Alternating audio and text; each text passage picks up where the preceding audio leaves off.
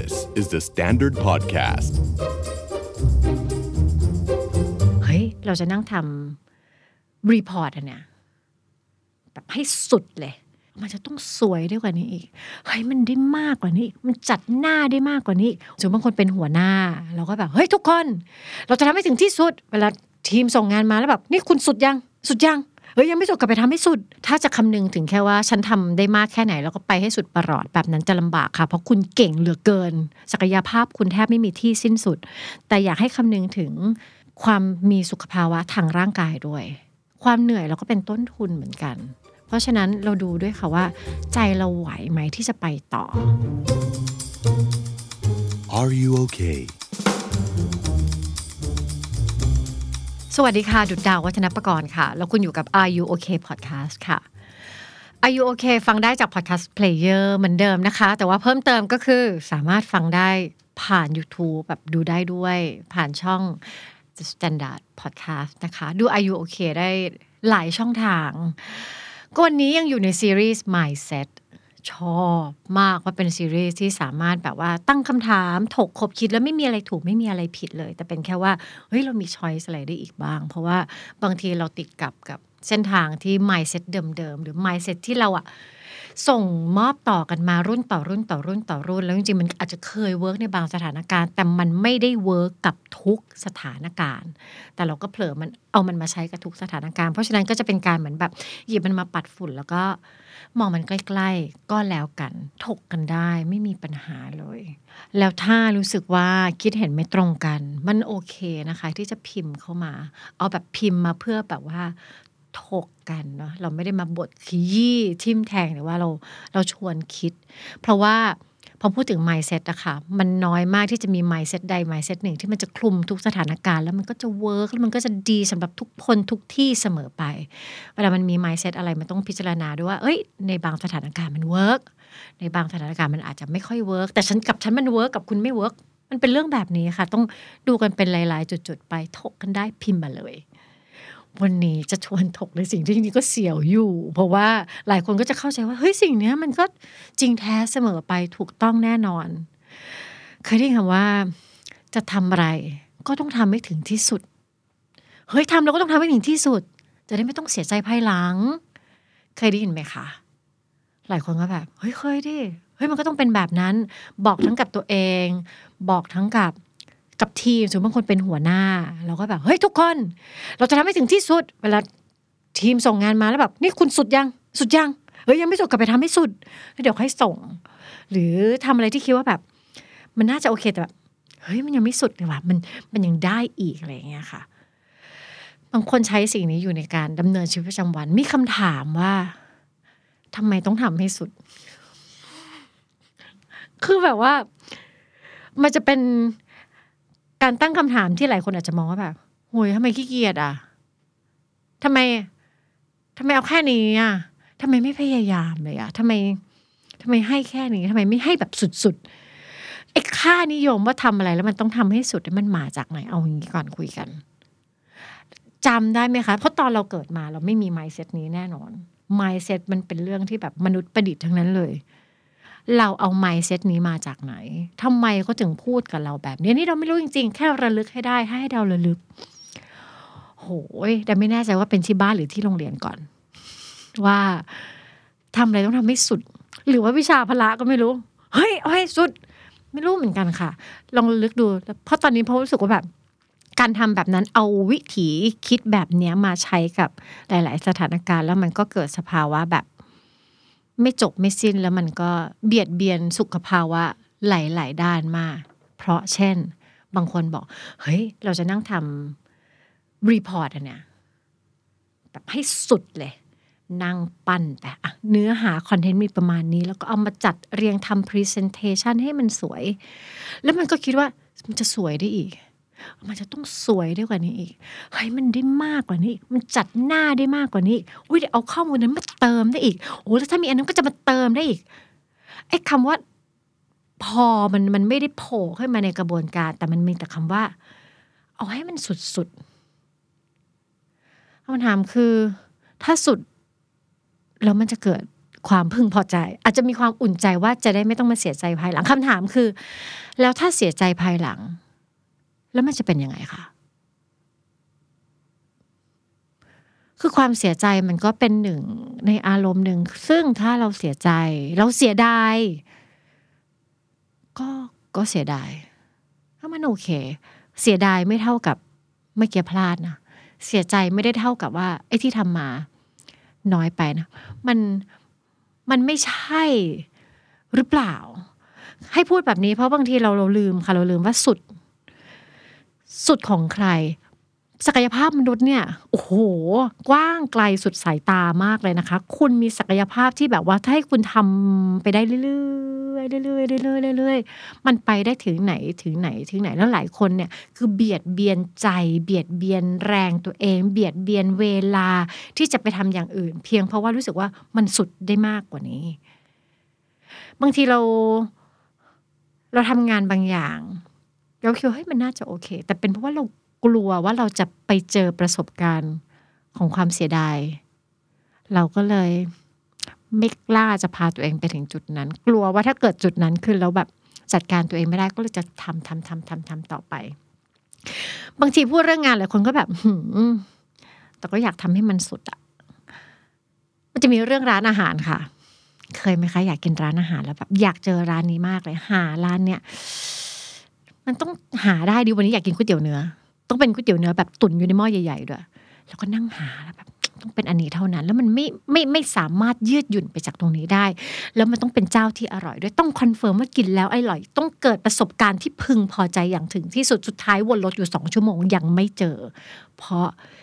กลัวตัวเองจะผิดหวัง กลัวตัวเองจะเสียดายแล้วมันไม่ได้ประสบการณ์อย่างที่อยากได้ แต่จริงๆก็คือ ข้างใต้ของไอ้สิ่งเนี้ยค่ะ มันเป็นเพราะว่าเราก็แค่กลัวว่าเราจะเสียดายเท่านั้นเองภาษาอังกฤษมันจะมีบทความที่ชื่อว่า the fear of regret ก็คือ มันเป็นความกลัวว่าจะเสียดายทำไมเราถึงกลัวความรู้สึกเสียดาย เราใช้คำว่าความรู้สึกเสียดายนะคะคือความรู้สึกเสียดายเนี่ย มันเป็นความรู้สึกที่จริงๆมันเจ็บปวดมากค่ะ มันเจ็บอะเพราะมันเป็นสัจธรรมว่าเราเอาคืนไม่ได้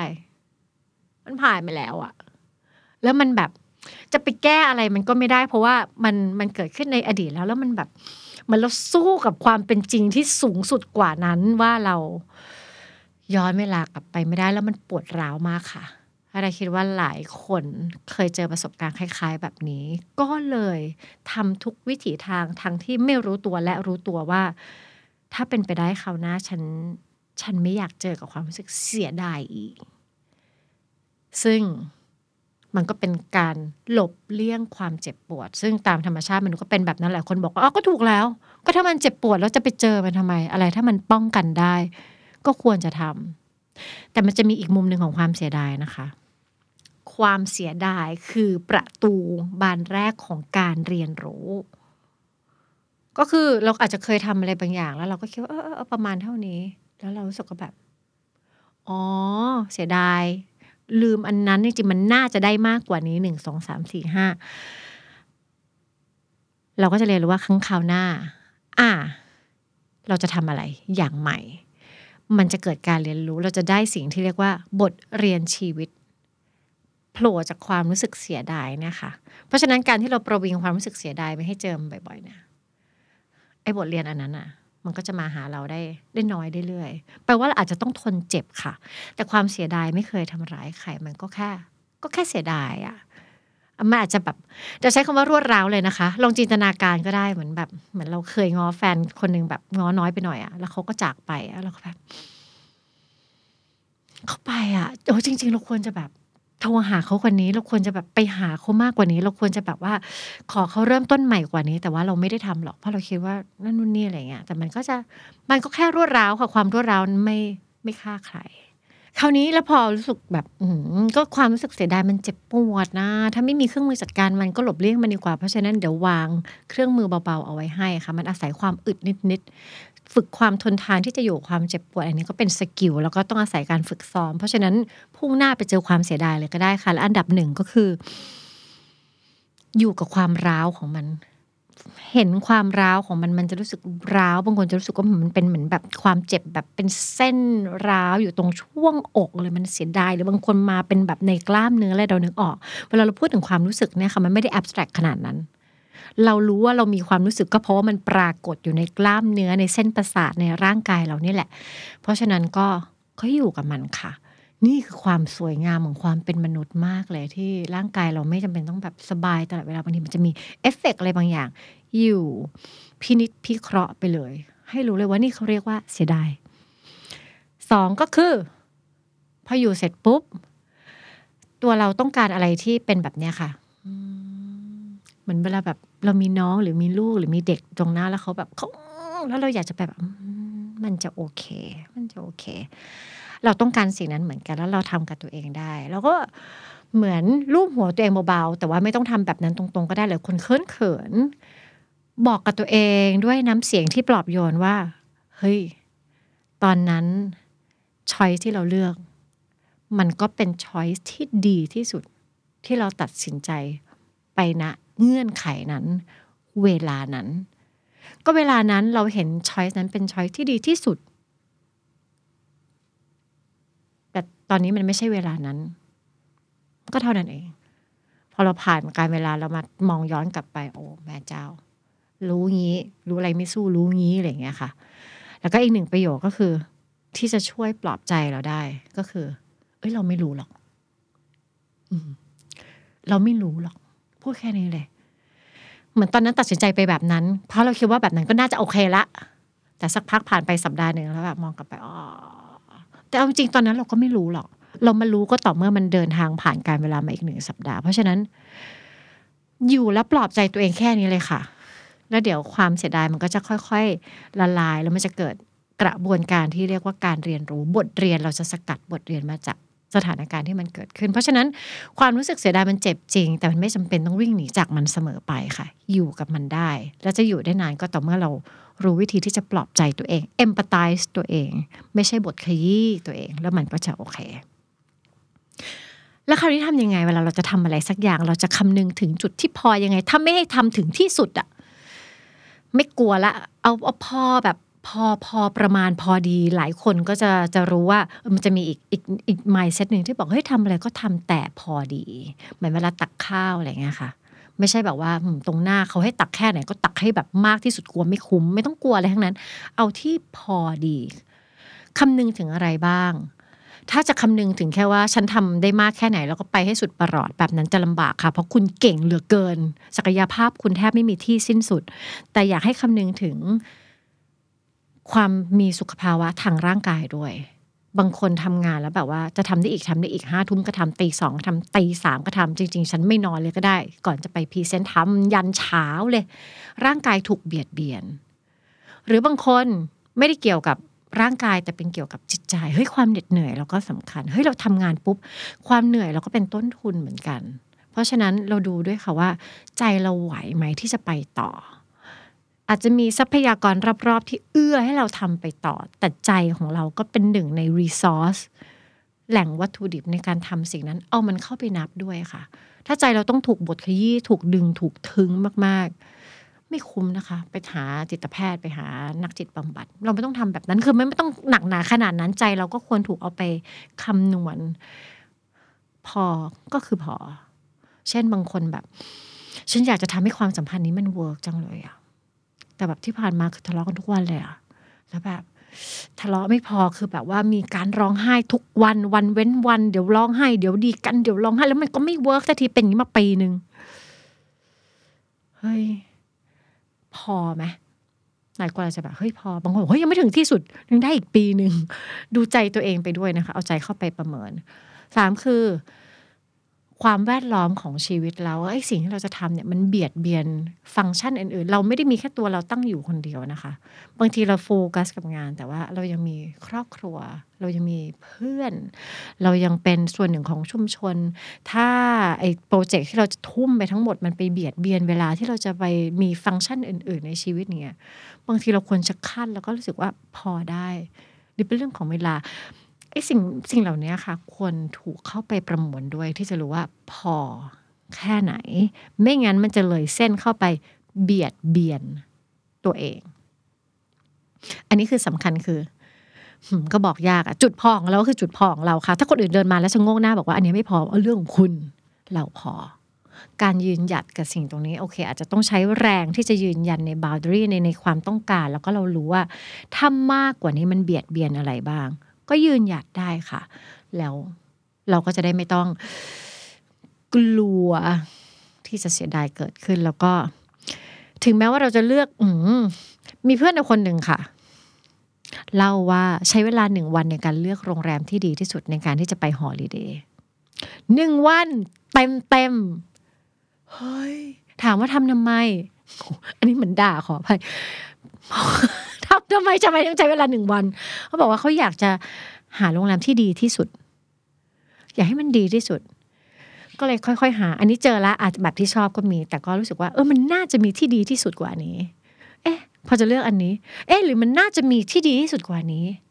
จะบอกเลยค่ะไม่ว่าคุณจะเลือกอันที่คุณคิดว่ามันดีที่สุดตอนนี้ มันจะมีสิ่งที่ดีกว่านี้ อยู่แล้ว อยู่แล้วเสมอไป ถ้าคุณจะบอกเฮ้ยอันนี้ดีที่สุด มันมีสิ่งที่ดีกว่าอยู่แล้ว เพราะฉะนั้นนั่นคือสัจธรรม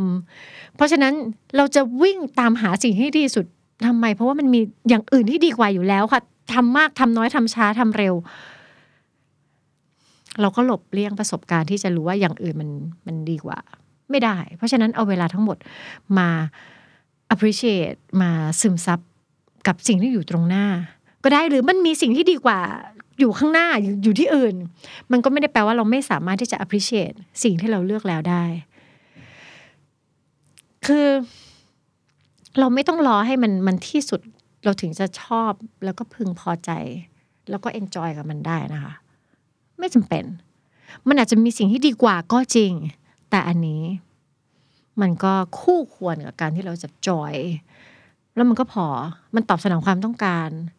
มันใช่อย่างที่เราเราอยากได้ เพราะฉะนั้นไม่ต้องกลัวว่าเราจะพลาดอะไรไปเพราะจริง ๆ เราพลาดอยู่แล้วค่ะ สมมติตอนสุดสัปดาห์ เราเลือกจะไปอีเวนต์หนึ่ง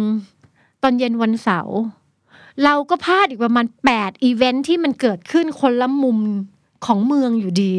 เพราะฉะนั้นสิ่งที่เราเลือกหนึ่งอย่าง มันก็ทำให้เราพลาดอีกหลาย ๆ อย่างอยู่แล้ว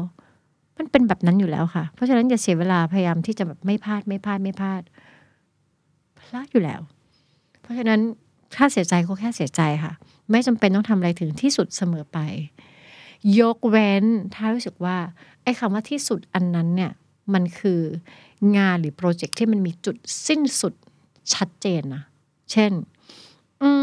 เราจะทำบางอย่างให้ถึงจุดแล้วคือมีมาร์กจุดสุดอะที่มันชัดเจนไอ้งั้นอาจทำให้สุดถึงจุดนั้นพอ บางคนทำแบบนี้ก็ช่วยคืองั้นเซตจุดเป้าหมายให้มันเคลียร์ไปเลยว่าโกที่จะทำเนี่ย อยากจะไปฮิตตรงไหน หรือโรงแรมที่อยากจะไปพักเนี่ย อยากจะฮิตตรงไหนให้เป็นรูปธรรมคุยกับตัวเองก่อนหนึ่งเตียงต้องเป็นแบบนี้สองต้องเห็นทะเลสามต้องมีสระว่ายน้ำที่กว้างและอยู่ใกล้ทะเลมากที่สุดสี่ต้องแบบมีอาหารเช้าห้าห้องต้องเป็นยังไงอะไรเงี้ยพอสมมติได้ปุ๊บเคลียร์ถ้ามันฮิตห้านี้แล้วพอ สุด อันนี้ก็สุดค่ะ แต่สุดแบบ มีจุดสิ้นสุดลองดูฟัง Are You OK episode นี้แล้วลองสำรวจตัวเองแล้วก็คนรอบข้างดูว่ายังโอเคกันอยู่หรือเปล่า ถ้าไม่แน่ใจว่าโอ หรือไม่โอ ลองปรึกษานักจิตบำบัดหรือว่าคุณหมอก็ได้ จะได้มีสุขภาพจิตที่แข็งแรงแล้วก็โอเคกันทุกคนนะคะ The Standard Podcast. Eye opening for your ears.